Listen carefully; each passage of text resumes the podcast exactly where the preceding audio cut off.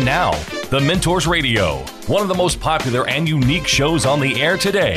Here each week, remarkable CEOs and leaders, including host Tom Loarie and Dan Hesse, and their guests will mentor you, challenging your thinking about life and work.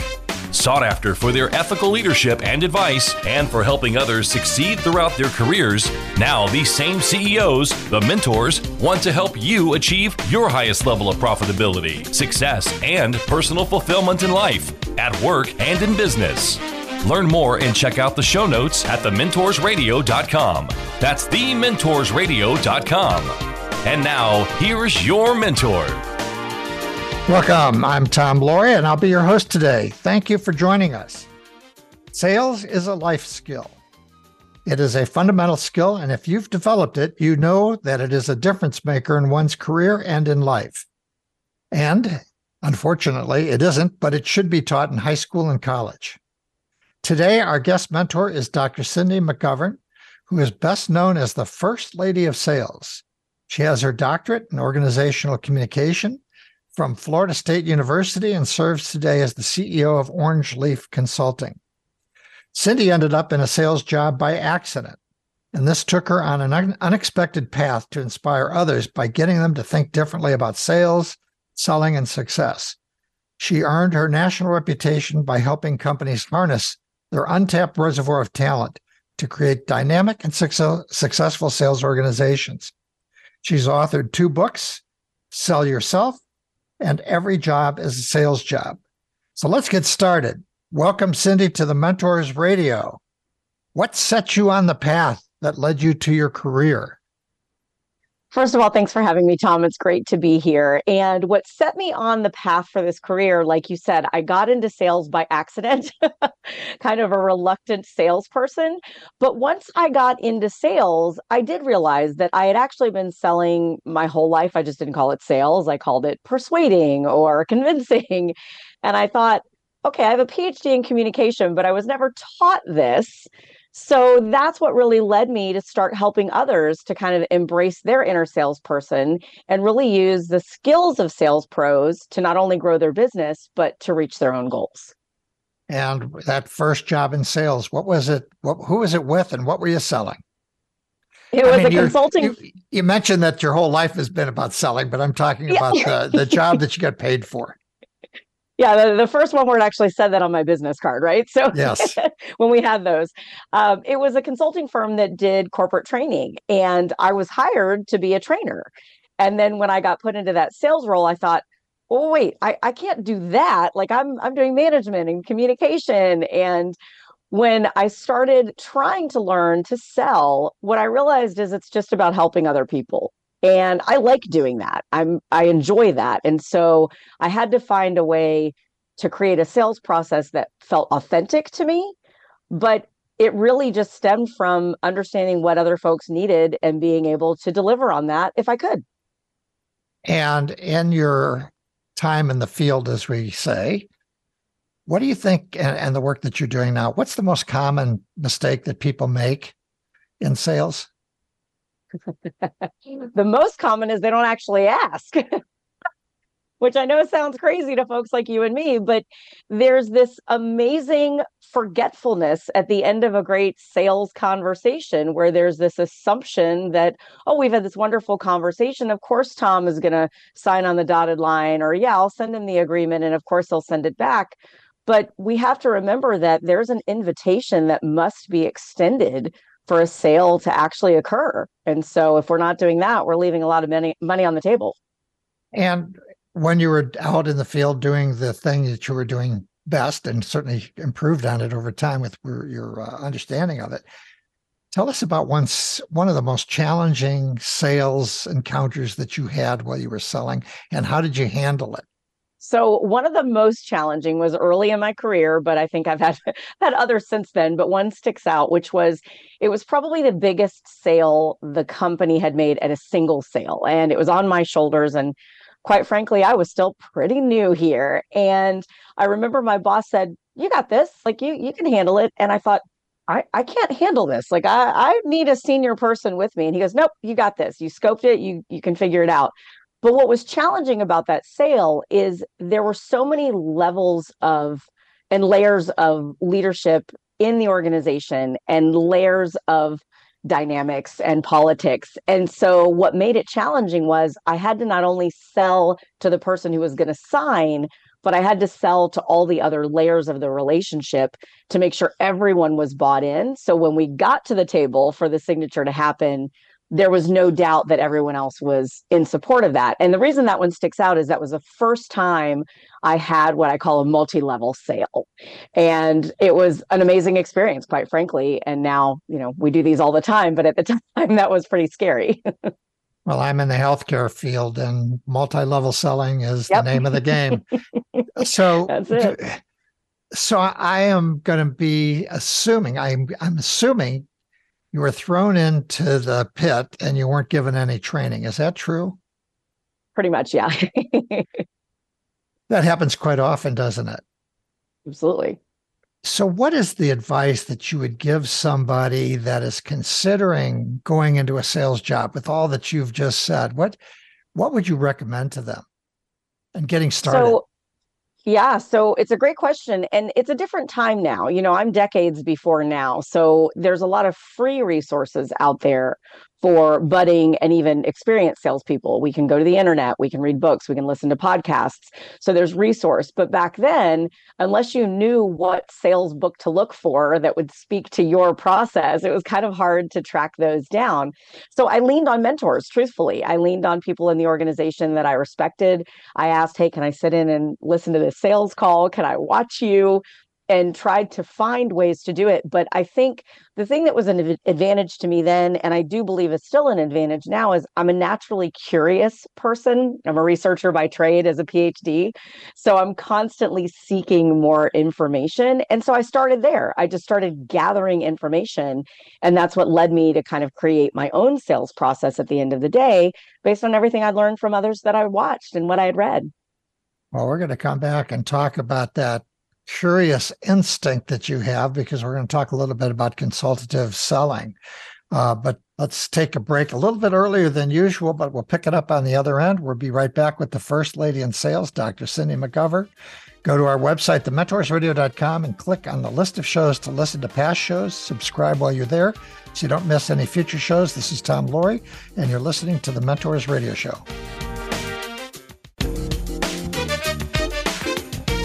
And now, back to The Mentors, where remarkable CEOs challenge your thinking about life and business. Welcome back. This is Tom Loarie, and I'm with Dr. Cindy McGovern, the author of Every Job is a Sales Job: How to Use the Art of Selling to Win at Work, and the book, Sell Yourself, most recent book, How to Create, Live, and Sell a Powerful Personal Brand. Remember, you can also listen to the show or any previous show via podcast on iTunes, TuneIN, Spotify, Google, and more on any device at any time. You can subscribe at thementorsradio.com. So let's go back and talk a little bit about your journey. How did you become the First Lady of Sales? I wish I remember who actually said it. And if you're listening to this radio show right now or listening to the podcast, I'd love for you to speak up, because I was about to be introduced to give a speech. And somebody said, well, the next step is this little lady. And someone who was in the room, I don't remember the gentleman, I don't remember who it was, said, little lady, she's like the first lady. And me being the salesperson, I went, wait a minute, that sounds pretty good. I'll take that. So took it and ran with it. And it sort of stuck over time. It started as kind of a joke and a giggle, and then really stuck. And oftentimes I was the only woman on the stage in sales back then. And now, you know, we've got this amazingly diverse group of sales folks out in the world, which is really fun. And going further back, let's talk a little bit about your family. How many kids are in the family, and a little bit about your mom and dad? So youngest of six, blended family, Brady Bunch, 3 boys, 3 girls. I am Cindy, the youngest in curls. So I guess you could also say that I was probably selling back then as the baby of the family, trying to screech over everyone else to get what I wanted and that sort of thing. But I learned a lot. I mean, they were all mentors to me growing up, and watched what they did and, you know, learned from all of them. I was obviously an observer at a very young age and stuck with that basically the rest of my life, which is where I think my curiosity came from. And were either of your parents involved in selling or marketing? My mother was an entertainer to start with. She was a singer. And so I would say that she was selling it every night from the stage. But funny enough, when she retired from the stage, she did go into sales and was selling light bulbs, believe it or not. And, you know, carrying around her suitcase to different organizations and different businesses. And I remember she would win these towels. There was always a towel was a prize. And so we used them for beach towels. But she never talked much about it other than the fact that she went to help people. She went to try to help people. And I thought that was really cool. And any of your siblings, have they gone into sales? No, they haven't. Everybody kind of went the other direction. So then you went on and you got a degree, a PhD. Why a PhD? I mean, usually a lot of salespeople, there aren't too many doctors running around out there that are sales professionals. So I started thinking I was going to be a college professor. And so that's really what I was going to school for. I wanted to do communication and communication ethics and communication more than anything. And so I went for my PhD, did my dissertation on nonverbal communication and creating ethical systems. And then I was a college professor for almost 5 years. And like many professors, started consulting in the summer. And I realized I really liked the adult population better than the 18 to 22-year-olds. And that's what led me into consulting full time. And I never looked back. I absolutely love it. So nonverbal communication is a great subject area. And I know it comes into play, whether you're selling a product or yourself. Let's talk a little bit about your thoughts on nonverbal and the importance of what people can do to try and be more, I don't know if it's empathetic. It's, you know, how do they gain that skill? That's a really important skill. It's a hugely important skill that's not really taught. If we think about like all of the courses that we take in school, in high school or college, rarely do you end up with a nonverbal communication course unless you're a comms major. And so we have to remember that we're selling what we do to the five senses. We're selling our personal brand to the five senses. We're selling ourselves. And so a lot of that in most cultures, depending on where you're listening from today, is nonverbal. And we have to remember that in this digital and hybrid world, that communication that we're using, that text message, that email, is nonverbal communication at the end of the day. And so it's not just in the way that your body language is, but it's your digital language as well. So I think it's more important now than ever, quite frankly. Yes. Any one or two big tips on the digital language side of that?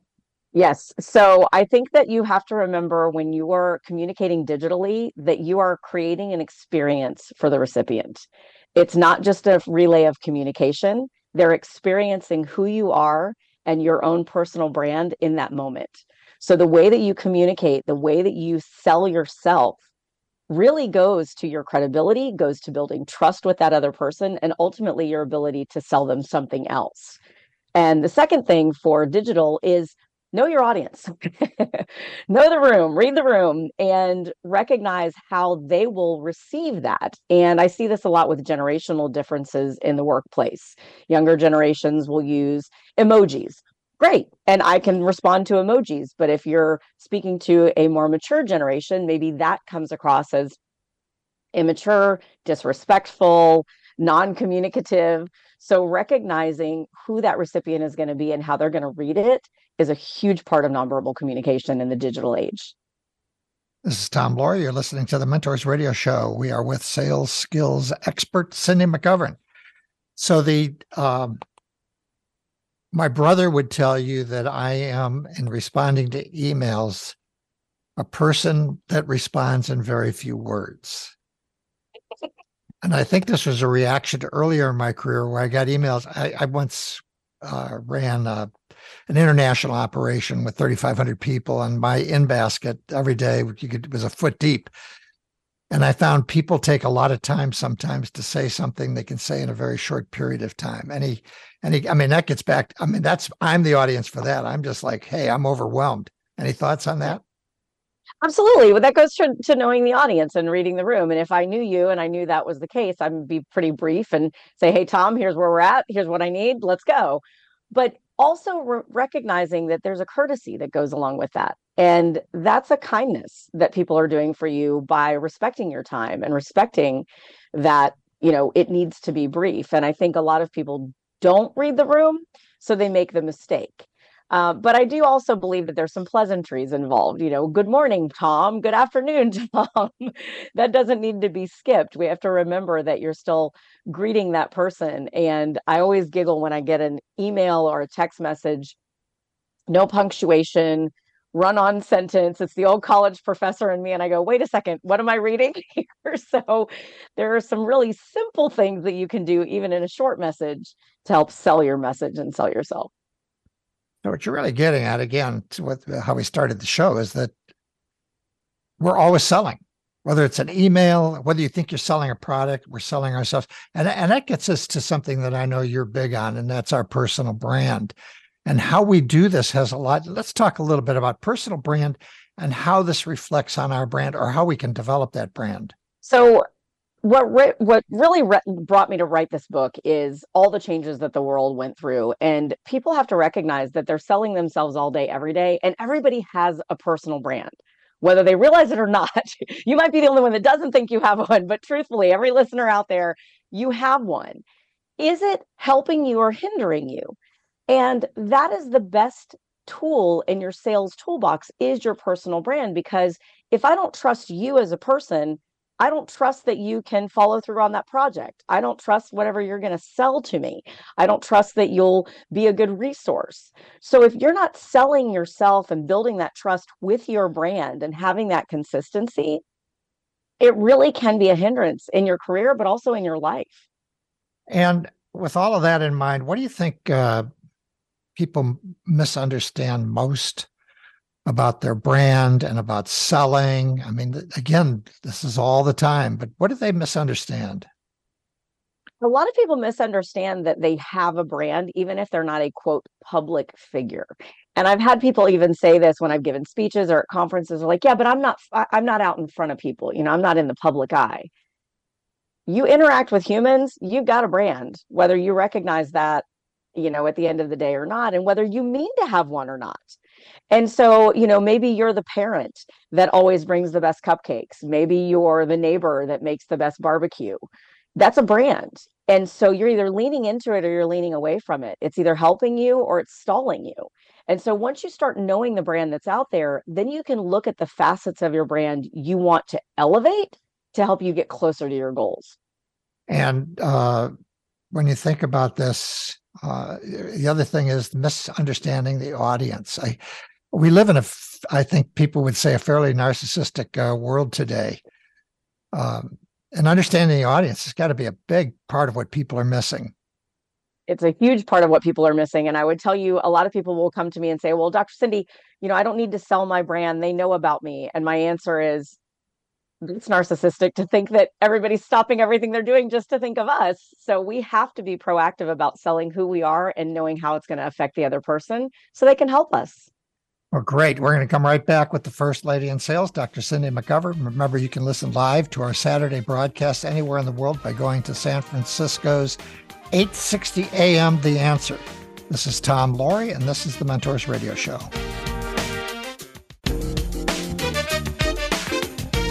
And now, back to The Mentors, where remarkable CEOs challenge your thinking about life and business.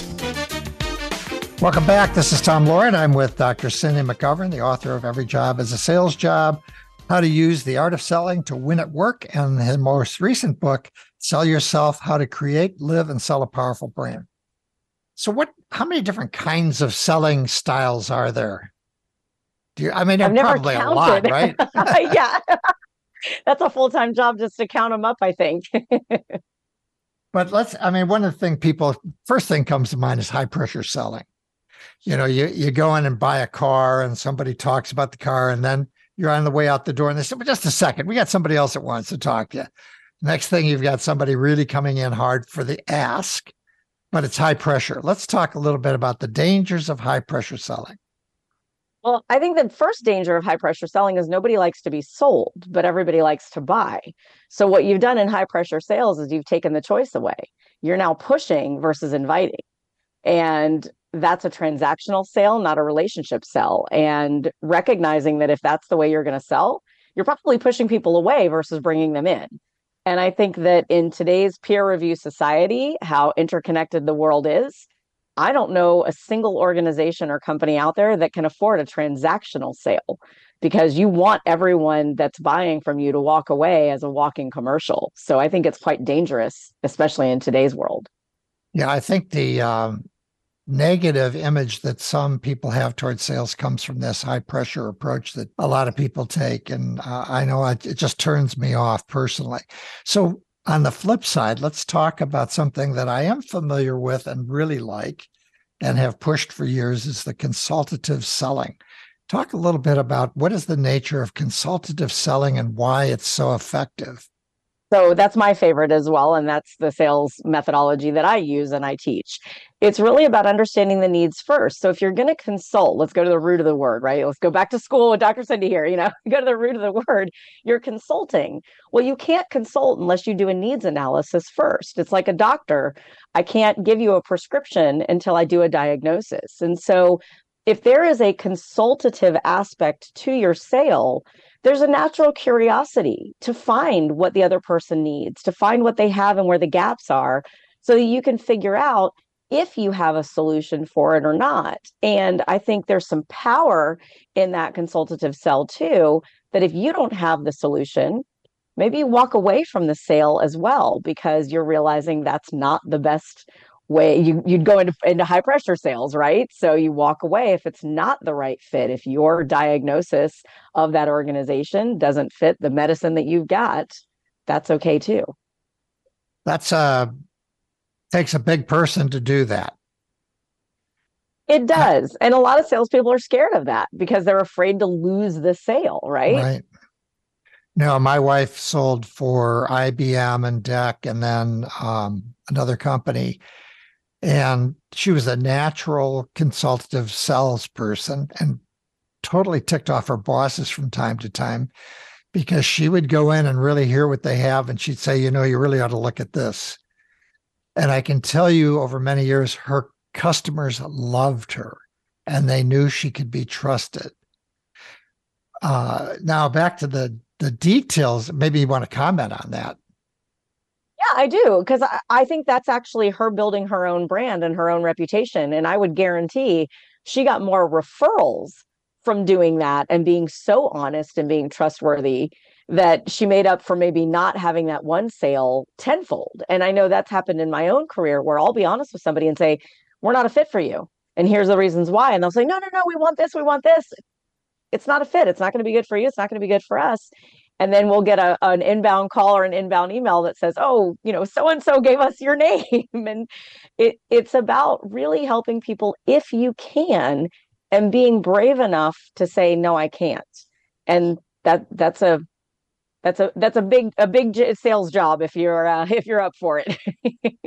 This is Tom Loarie. You're listening to the Mentors Radio Show. We are with sales skills expert Cindy McGovern. Yeah, I think it gets back to people are looking for solutions and they want to get their problem solved so they can move on. When we were talking last week, I was telling a quick story about, I was in the neurosurgical business of the medical device hydrocephalus shunt, and we had developed a new shunt that was superior. We tested our competition, and I went out in the field and I went and traveled with one salesperson who went in and talked to the neurosurgeon and said, this shunt does this, this, this, this, that. And right away, the surgeon says, well, I'm not sure about number 5. And we spent the rest of the day the hour talking about number 5 and never got the order. I went out in the field with another salesperson who was really geared to consultative selling. And this is where I got hooked. And he started out by saying, what kind of problems you have? And then he knew a lot of the problem surgeons. He says, is infection a problem? Yes. Why is that? Well, the residents usually do the surgery. So the infection, and then that salesperson says, well, we've got a new shunt that reduces infection. Then they were in sync and they had something to talk about. It was incredible to watch. You become on the same side going after the same goal, whereas that more manipulative high pressure sales is you're on opposite sides of the table. So it takes a lot longer to get to the middle. But if you start on the same side, moving towards the same goal, it's a shorter sale, it's a faster sale, and you've actually created a raving fan in the process because they see you as on the same side as them, not against them or pushing something on them. It's a whole different relationship. So the key there is you don't sell features and benefits unless you can match them to the need, right? That's exactly right. That's exactly right. And then what do you suggest to people on overcoming objections? Everyone, there's always some objections. I don't care how good you are. Any thoughts on that? So, absolutely. So I think that there are always objections because they're not objections. They're questions. They're concerns. They're, not an obstacle. And I think that that's what I would encourage people to consider is prepare for that. That's part of your pre-call planning. That's part of your perspective plan for your conversation with any client out there. What do you anticipate? Because they're going to throw something at you. So is there a way that you can weave that concern into the conversation to address it before it comes up?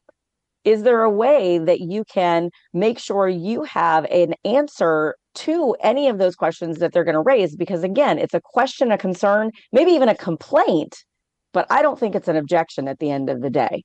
And selling. My dad was in advertising, and he really encouraged all of us. There's six of us also, 5 boys and 1 girl. Oh. We weren't. My sister played for the Chicago Bears. She was tough. But my dad really pushed all of us to get into early in our career to get into some kind of a selling situation. And we had a guest, Samantha McCroskey, just a few weeks ago, who was doing background checks at a very high level. But she said she was an introvert, and she started out in her family business selling in the store and learned a lot. So what advice would you have, quickly, we're going to run out of time, for people that are introverts and how they get started? Maybe let's do this. Let's come back and talk about that after the break. So this is Tom Loarie, and this is the Mentors Radio Show.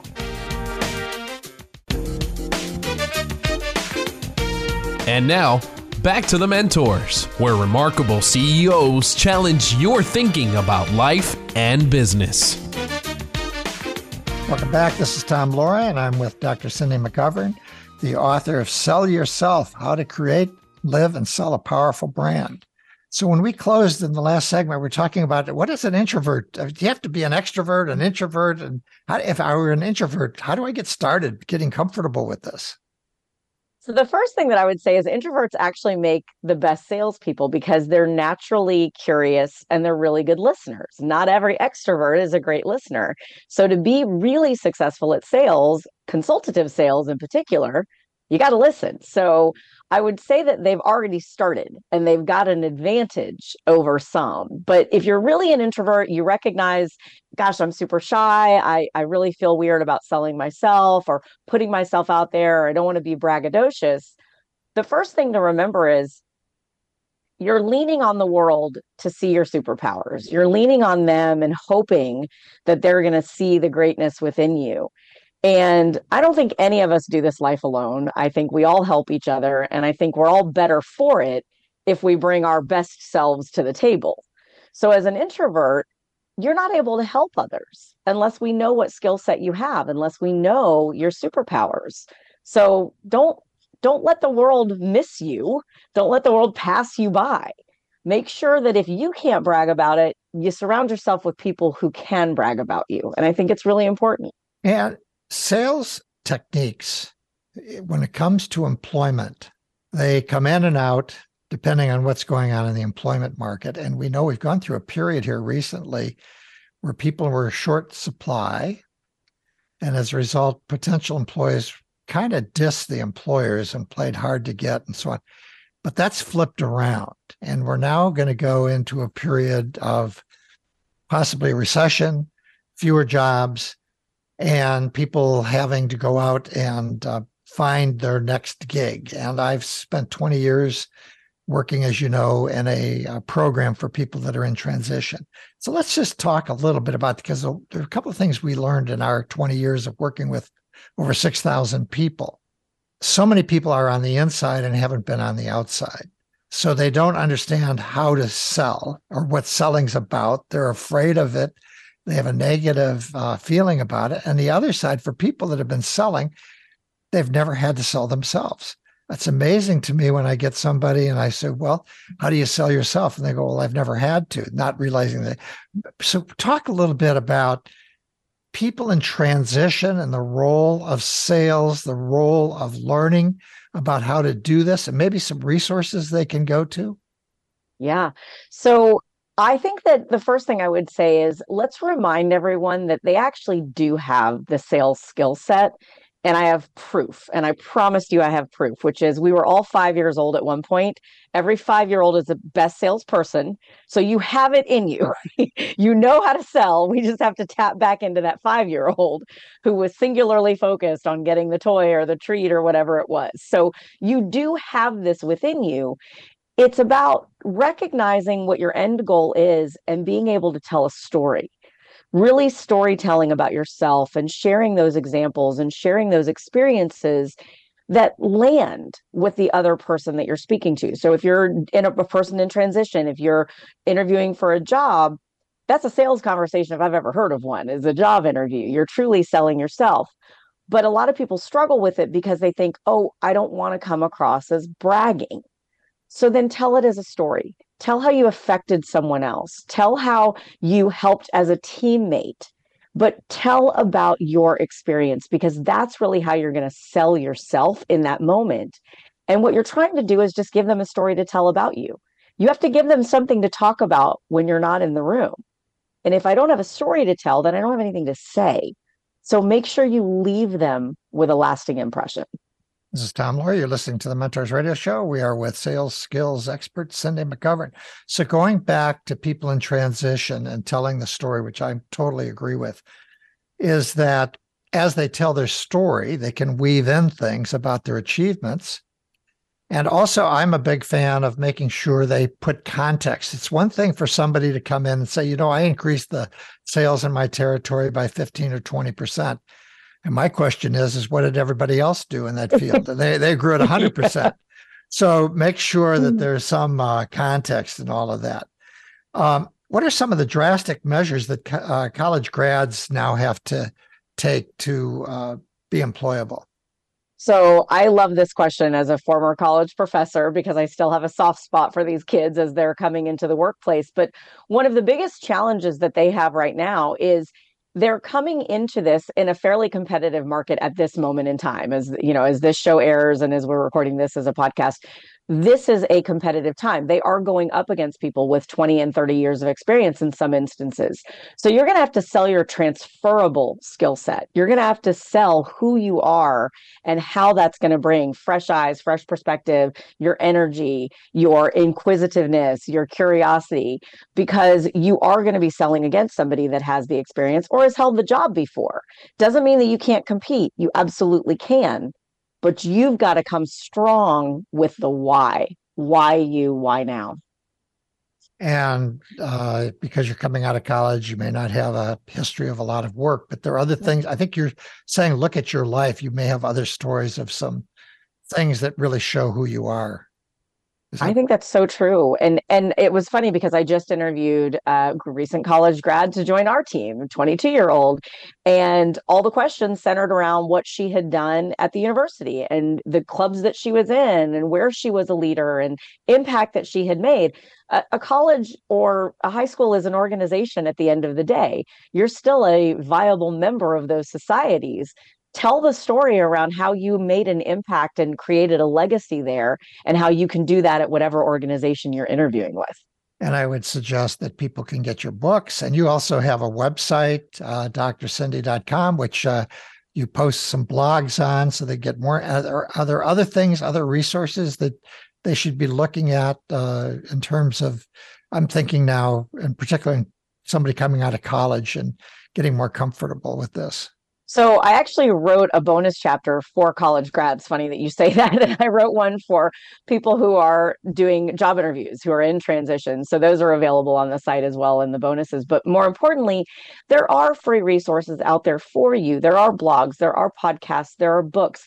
But what I would tell you to do is take an honest inventory of what your superpowers are, of what your skill sets are, ask for honest feedback from those around you, and elevate the parts of your brand that are going to help you get closer to your goal, and find ways to get better at the parts that are keeping you from your goals. Are you a fan of StrengthsFinder 2.0?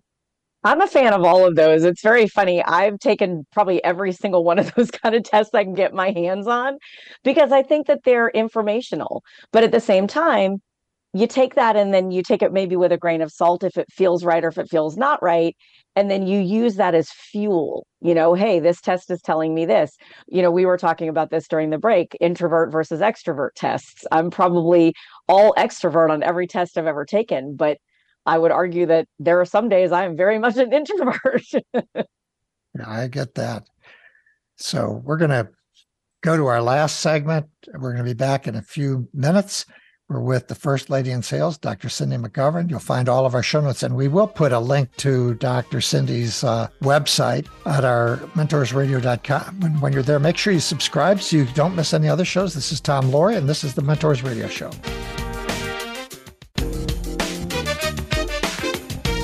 And now, back to The Mentors, where remarkable CEOs challenge your thinking about life and business. Welcome back. This is Tom Loarie, and I am with the First Lady of Sales, Dr. Cindy McGovern. So one of the things we want to cover is the fact that there are different kinds of people out there selling. And there's one group in particular that are hard to find, and they can make a lot of money. And I call those the prospecting types. And then there's the maintenance types. And in my experience, the maintenance ones are the ones that go in and say, how's your. And the prospectors are the ones that really create new businesses, and they solve problems and so on. But could you just comment on that as well, about the different types? Archetypes, I guess. Absolutely. They are. Absolutely. I love that. Archetypes in sales, for sure. So the prospecting types are the hunters. They're the ones that are naturally curious. They're constantly looking for that next opportunity, that next relationship, that next sale. Whereas the maintenance folks are pretty happy where they're at. And I would argue that some maintenance people started as prospectors, and then they got their book of business to a space that they were like, hey, pretty comfortable. I don't need to go and put forth that amount of effort. But they're both needed in sales and to run an organization. You need somebody to nurture, and you need somebody to continue to bring in new business. But I would tell anybody out there, recognize who you are. If you're a salesperson, recognize which group you're in and know your strengths for that group. And if you're an owner or a manager, recognize what you need on your team. What's the skill set that's missing? If you've got a bunch of maintenance folks and you really need that hunter prospector, you're hiring a different personality than who's on your team right now. And what is the thread that you found in other people that distinguishes them as being the happiest? Wow. Good question. That distinguishes them as being the happiest in sales? Well, not sales, in life. Just in general. You know, I think it's around helping other people. I really do. I think that we all get a high from that. And I think it feels good to help somebody else. And so I think that's part of my attraction to sales, is I get a chance to help people every day. I think that's part of my attraction as a teacher. I wanted to help others. And I think we all have that. So I would say that's one of the biggest ways to be happy, is to find a way to make an impact on somebody else. Great information. And then confidence, the importance of confidence in going forward. Well, nobody is going to look at you and say, oh, you're the smartest, you're the best, you're this, you're the that. So you got to have that confidence to bring some of that to the forefront. And so finding a way to tell your own story about how what I call your superpowers can help others, and the way to bring those out into the world is key. And confidence doesn't come naturally for most. And so it's working on that and finding a way to surround yourself with people that can help you along. If you're not the person that can ever raise your hand, find people that can be advocates with you and for you. And being a curious person, what is it that you do in your spare time? I love being on the water. I'm a boater. I love travel. I love being outdoors. So travel is probably my latest bug. and trying to get to see as many places and as many UNESCO World Heritage sites that I can. And when you say boating, is that sailing or boating? Boating with a motor. With a motor. Okay. And what? And then when you review, looking back on your life, what's the funniest thing that ever happened to you? Oh, gosh. The funniest thing that ever happened to me. There are so many things running through my head. I would say one of the funniest things that ever happened to me is I literally fell on my face once in front of a bunch of clients. And I stood up and I brushed off my hands and I went, clear. And what is it that your husband does? He's an FBI agent. So does he listen to your teaching about selling? Does he use what you do in his work? I would say he probably does. He's a supervisor. So I would say he's selling his ideas all day, every day. So I would say he's using some of these. He's read the books. I do know he's read them. And what's the one habit you wish you could break? My incessant need to check my email at all hours of the day. Well, that's an interesting one. I'm just finishing up a book about focus and how many times a day we're disrupted with emails and Facebook and everything else, which is stealing a lot of time from us. Well, anyways, it's been a pleasure having you as my guest. Thank you very much for joining us, Cindy. We've been with Cindy McGovern, sales coach, public speaker, and author. We will be posting links to Cindy's books on our website, thementorsradio.com. When you're there, make it easy for yourself. Subscribe to future shows and listen to past episodes of The Mentors. You can also listen to us online, any device, anytime, on any podcast platform. Join us next week at the same time for the next edition of The Mentors Radio. Until then, this is Tom Loarie signing off for today. Remember to be all you can be and keep the candle lit for all who struggle in the darkness. It's been The Mentors, where remarkable CEOs challenge your thinking about life and business. To get more information about the program or a sponsor, to download a podcast of today's show, or to leave a question for our host, go to thementorsradio.com. That's www.thementorsradio.com. The preceding program copyright CBJ, LLC. All rights reserved.